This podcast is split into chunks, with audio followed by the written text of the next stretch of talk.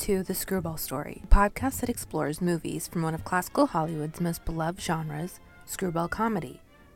I'm your host, Olympia Kiriakou, and each week I'll be taking you on a deep dive into one screwball classic.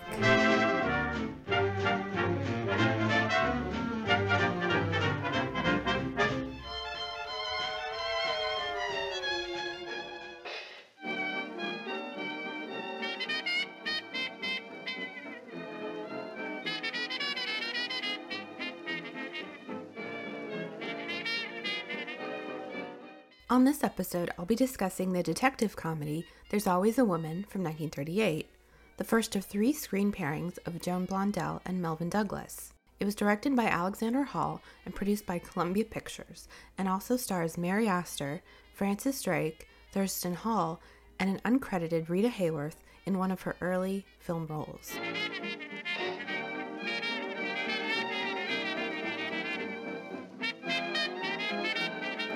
There's Always a Woman is a whodunit comedy, and don't worry, I won't say who did it. Bill Reardon, played by Melvyn Douglas, is a private detective who decides to return to his old job working as a special investigator for the district attorney. His wife Sally, played by Blondell, doesn't want him to give up his business, so to earn Bill some much needed money, she accepts a case from a wealthy woman named Lola Fraser, played by Mary Astor, who wants her husband Walter's former girlfriend Anne investigated. Sally convinces Bill to take her out to a nightclub to spy on Anne. It's there that she overhears Anne's fiance, Jerry, threaten Walter. Later, Walter ends up dead, and it's up to Bill and Sally to find the killer.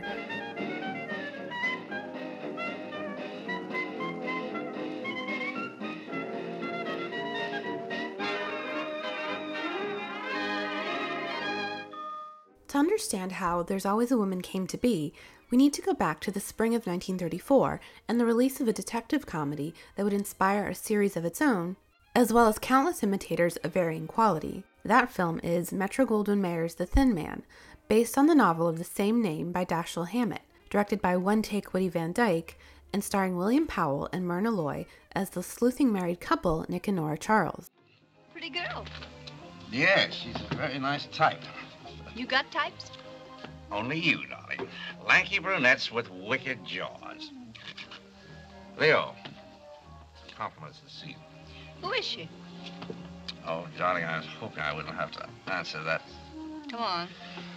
Well, Dorothy is really my daughter. You see, it was spring in Venice, and I was so young I didn't know what I was doing. We're all like that on my father's side.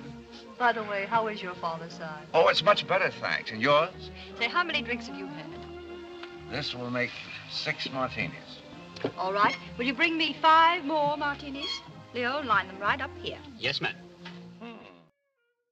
Now, if you're listening to this podcast, I can assume that you're already a classical Hollywood cinema fan, so I'm sure you already know that The Thin Man was a cultural phenomenon. It was released on May 25, 1934, to overwhelming box office success, earning $1.4 million in total sales. Positive critical reviews championed the sparkling banter from screenwriters Albert Hackett and Frances Goodrich, as well as Powell and Loy's undeniable screen chemistry as the heart and soul of the film's allure. MGM had a smash success on its hands, and consequently, the other Hollywood studios studied The Thin Man in an attempt to replicate their winning formula. The Thin Man inspired an entire cycle of mystery comedies, including Star of Midnight, The Ex Mrs. Bradford, both of which also starred William Powell, The Mad Miss Manton, which I covered earlier this season, and Fast Company, a film about rare booksellers Joel and Garda Sloane who solve crimes, and which spawned two other sequels. As I mentioned in my episode on the Mad Miss Manton, the sheer number of films in the mid to late 1930s detective comedy cycle is indicative of screwball comedy's malleability. The basic characteristics of the genre, particularly the sophisticated banter of the lead couple, could be cloned fairly easily and molded to fit different scenarios. The detective comedy cycle also speaks to the way Hollywood tried to duplicate the lightning in a bottle popularity of certain film releases. On my episode about the Egg and I, I mentioned Barbie, and I hate to bring it up again, but it is a good modern comparison. In the wake of Barbie's success, we learned that Mattel was firing up their own toy cinematic universe with over a dozen or so projects in various stages of development. And a similar phenomenon occurred 90 years ago with The Thin Man. However, there was only one problem. The difference between The Thin Man and its imitators is that only the original featured William Powell and Myrna Loy. When Bill Powell said it, quote unquote, didn't feel like acting when he worked with Loy, it shows.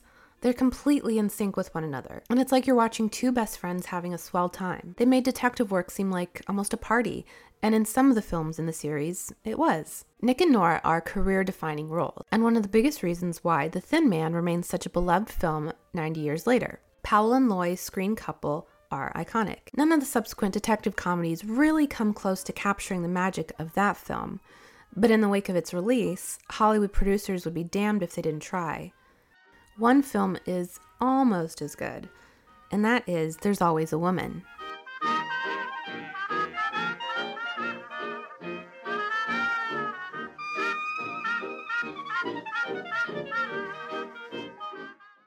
There's Always a Woman began as a short story of the same title by Wilson Collison, which ran in the January 1937 issue of American Magazine. Collison's original story was much more heavy on the mystery and light on the playful marital hijinks, but the bones of the narrative were already there. I mentioned Collison's name on the Mad Manton episode. He's the author of such screenplays as Red Dust, Smart Girls, and Mogambo, as well as the novel Dark Dame, upon which the Maisie film series with Ann Sothern was based. Columbia Pictures bought the film rights from Collison in mid spring with the understanding that he would not be the one to work on the adaptation. Although he had ample experience as a Hollywood screenwriter, the studio decided to give the adaptation project to Gladys Lehman, the screenwriter of such films as the 1932 version of Backstreet, Death Takes a Holiday, and Poor Little Rich Girl. While Collison undoubtedly understood his story and characters better than anyone else, Lehman's knack for complex characterization made her the ideal runner up choice to lighten the original mystery elements.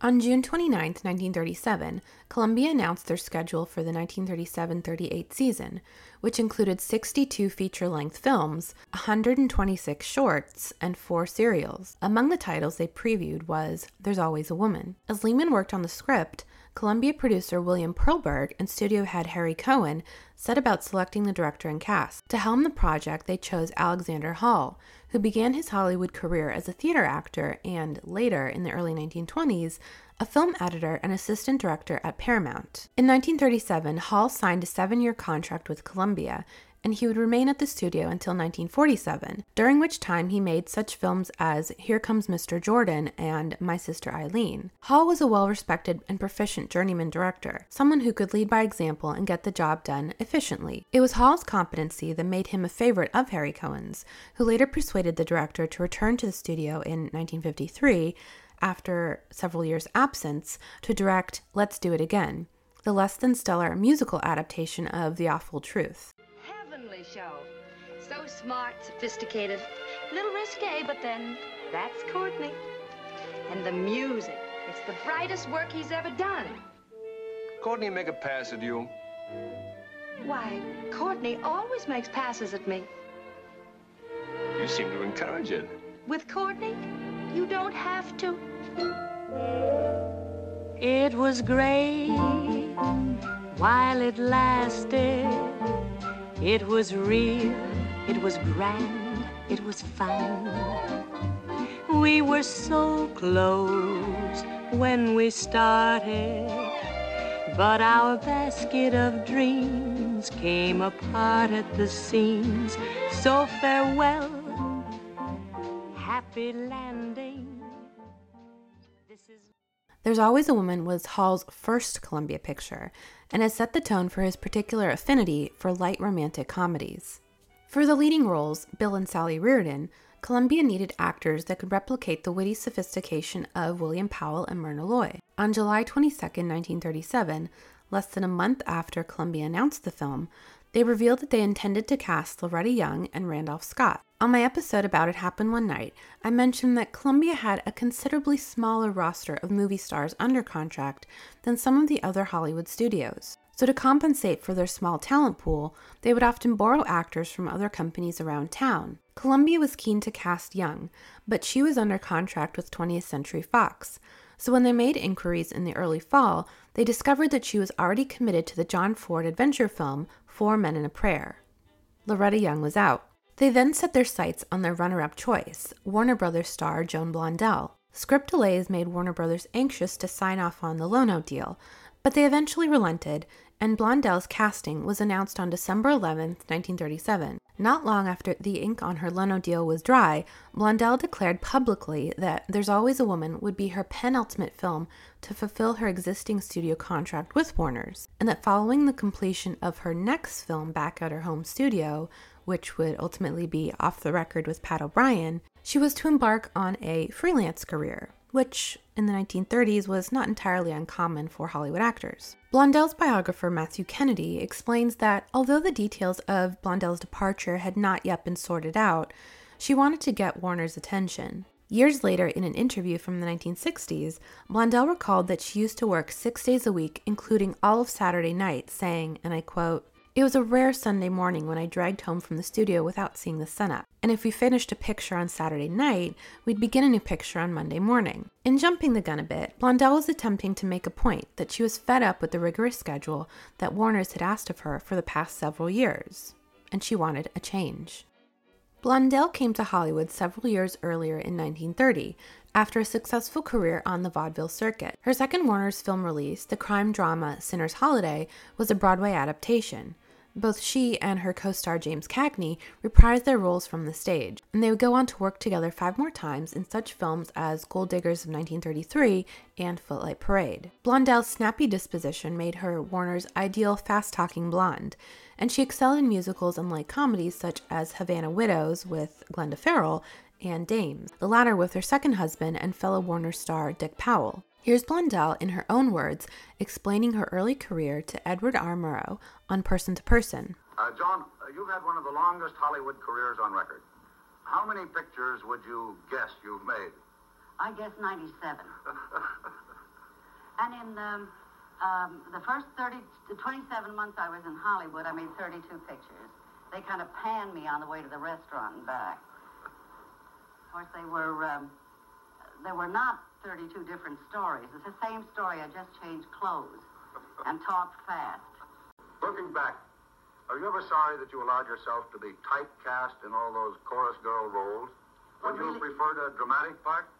Ed, I had no choice about the typing business. I was under contract at the time, and at first it upset me because I considered myself at a very young age to be dramatic. But I have come to the conclusion that that uh, comedy is a very, very important contribution to the theater, and that if you can make people laugh, you can make them cry. And I'm always grateful for a good part, be it comedy or drama. Blondell's personality and acting style made her a natural fit for the fast talking dame character type, and following the release of There's Always a Woman, she was voted by moviegoers as Public Gold Digger number one, a riff on one of her most famous film roles. Blondell had a knack for comedy, but when she was given the opportunity, she proved equally adept at drama, and that made her the perfect fit for the spunky and determined Sally.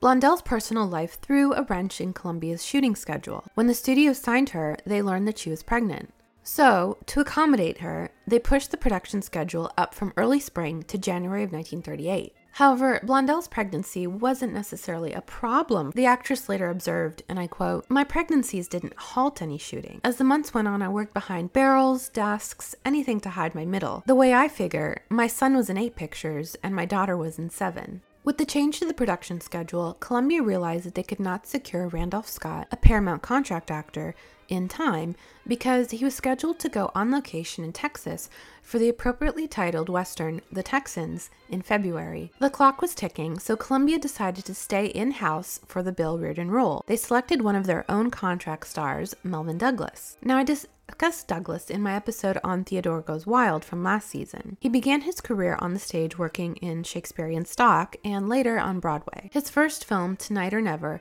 was an adaptation of a production he originated on the stage, and he later signed a $900 per week contract with Sam Goldwyn. Between 1931 and 1942, he appeared in 44 films while under contract at both MGM and Columbia. One of the films, of course, was There's Always a Woman. Douglas really excelled at playing what he described as drawing room playboys, even though he later admitted that he was typecast, saying, and I quote, I became a kind of standard brand, sophisticated, tongue in cheek drawing room type. It was the can of peas that sold best, end quote. Still, Douglas was the ideal actor for a character like Bill Reardon, who was obviously modeled after the suave martini drinking detective Nick Charles. Bill is markedly less pithy than his cinematic inspiration, but Douglas's dapper sensibility brought a worldliness that upheld the urbane spirit of William Powell's performance.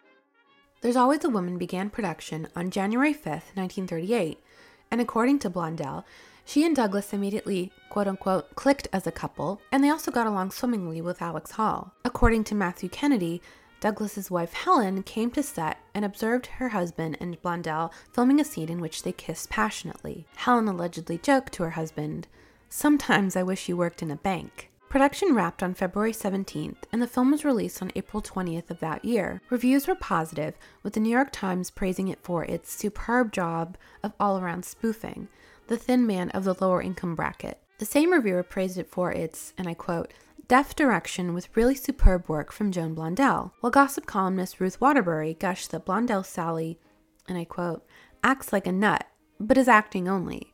Really, she's as bright as a mirror in the sun and much more gleefully exhilarating. Meanwhile, Times critic praised Melvyn Douglas for putting on a cheerful air of informality by making crime detection safe for the younger married set. Photoplay noted that the film brazenly snatches an idea from an earlier success, meaning The Thin Man, but they also added that it was surprisingly entertaining. The film's box office success prompted Columbia to order a sequel called there's That Woman Again. But by the time it was slated to begin production, Blondell was visibly pregnant, so her role was taken over by Virginia Bruce. However, Columbia was still eager to capitalize on the Blondell Douglas screen chemistry, so they later were reteamed in Good Girls Go to Paris and The Amazing Mr. Williams, both released in 1939 and also directed by Alexander Hall.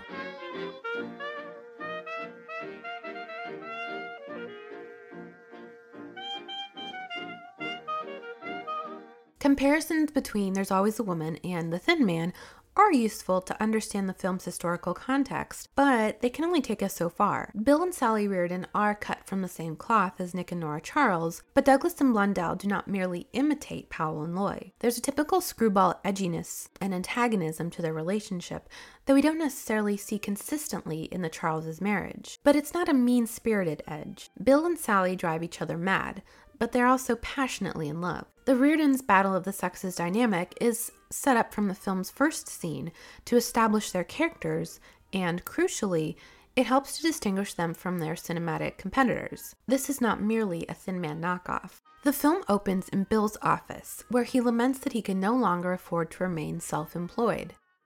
Now that settles it. From now on, I'm your secretary. No, no, no, thanks. I don't need a secretary.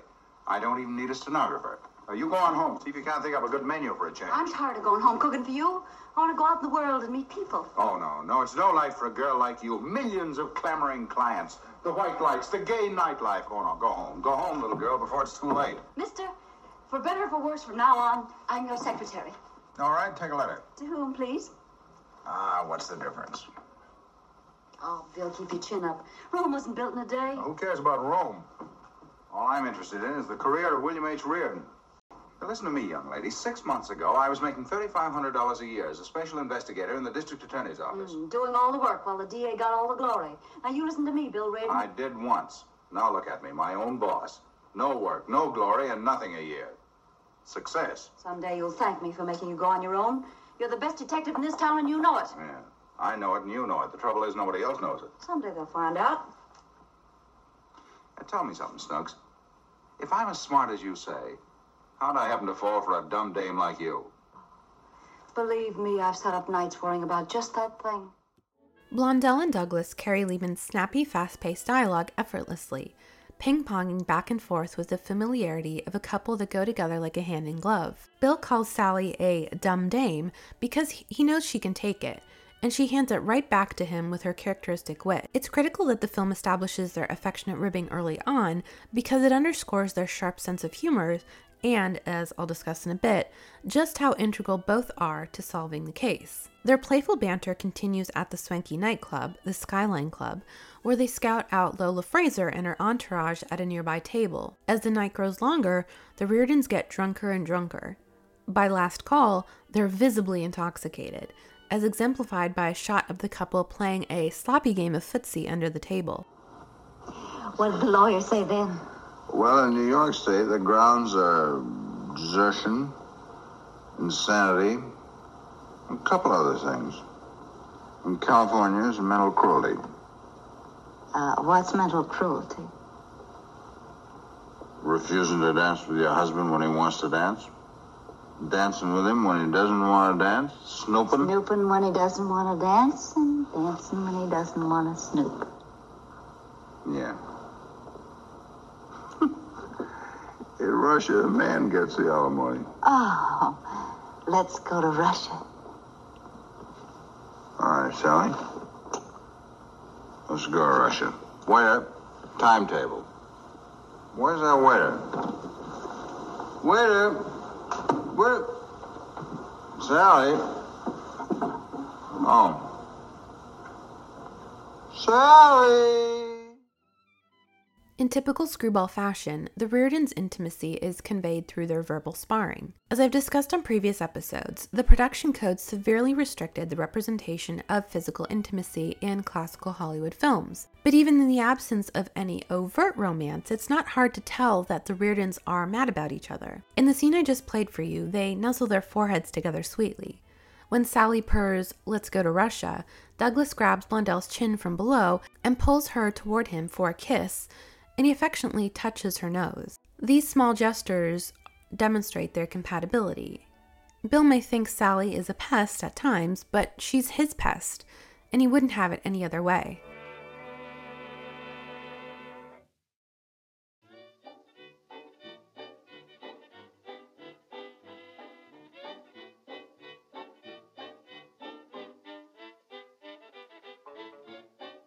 Running gag in The Thin Man is that Nora Charles finds Nick's line of work amusing and she consistently tries to muscle her way in on the action. She wants to be a detective too. And that's true of There's Always a Woman, but Sally is much more central and active an agent in Bill's detective work. Sally engages Lola Fraser and she takes the initiative to scope out and interview subjects. Bill may be the detective, but Sally's just not Mrs. Reardon. She's a sleuth in her own right and early on in the film, she even pretends to be one to gain Lola's trust. The detective's business, never to forget a face. Are you a detective? Oh, yes, yes. I'm Mr. Reardon's chief operator. I handle all the women clients. You see, uh, women often feel they can talk more freely uh, to another woman. There may be something in that. Uh, do sit down. There. You'll promise to keep the matter confidential. Oh, I won't even discuss it with Mr. Reardon. Well, he'll have to know, won't he? Not unless you want him to. Your case will be entered on our books as a number. Just a moment. Oh. Uh, our last case was number 375. Your case number will be 376. Now, what can I do for you? Someone I'd like to have followed. Her name is Anne Calhoun.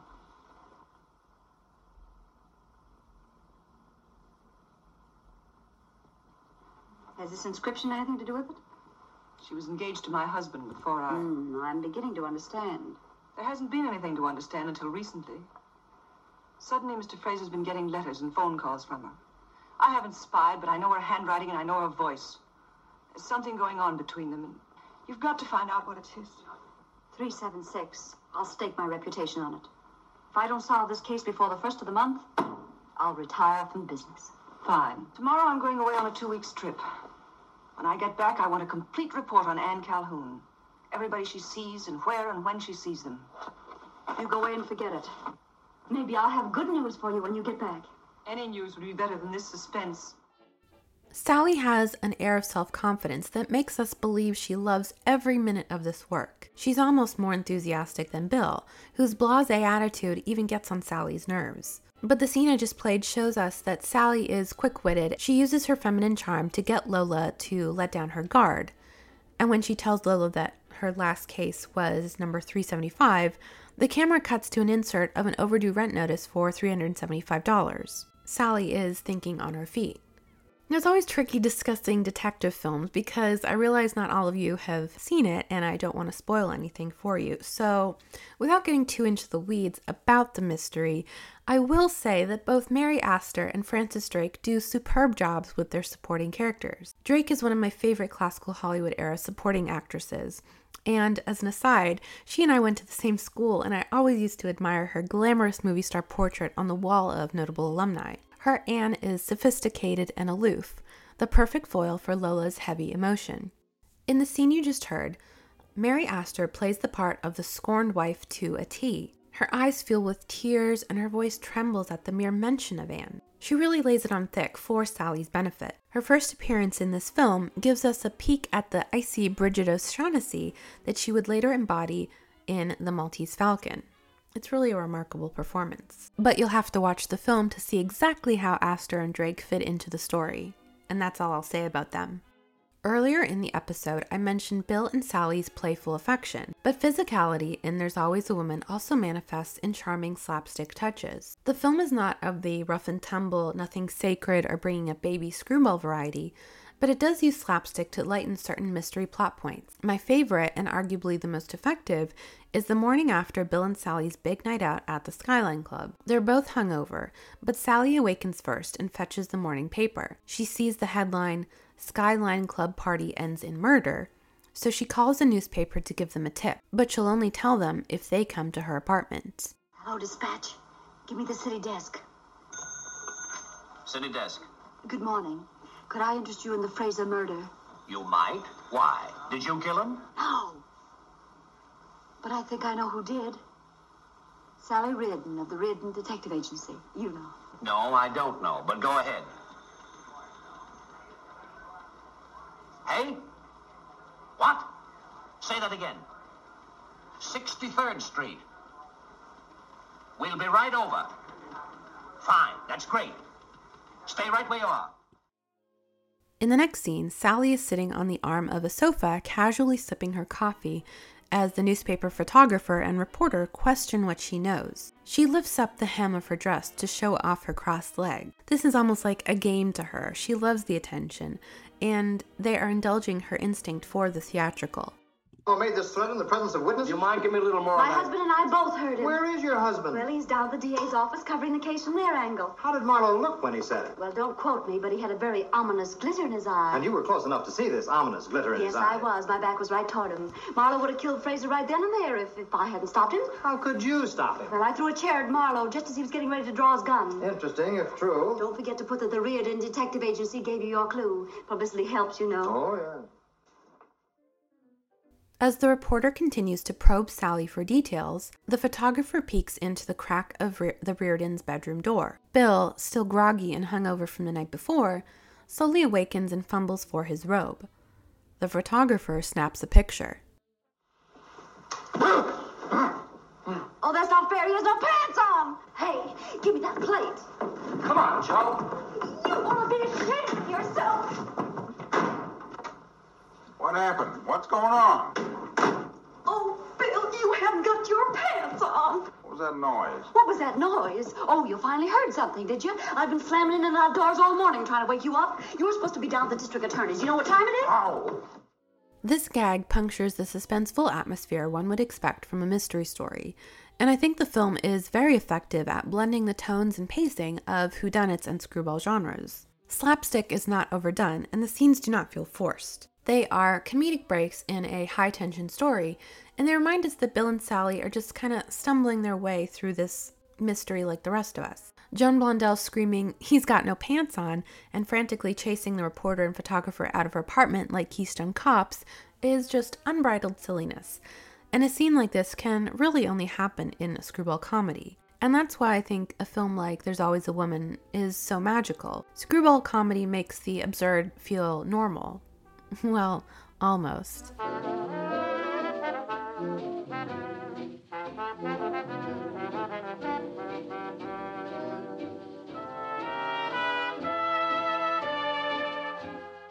That concludes this episode of The Screwball Story. The Screwball Story was researched, written, and recorded by me, Olympia Kiriakou. All of the resources used for this episode are listed in the show notes. If you'd like to stay up to date on future episode releases and other news, please follow me on Instagram or Twitter at The Screwball Story. Thank you for listening, and we'll meet again next time. Bye bye.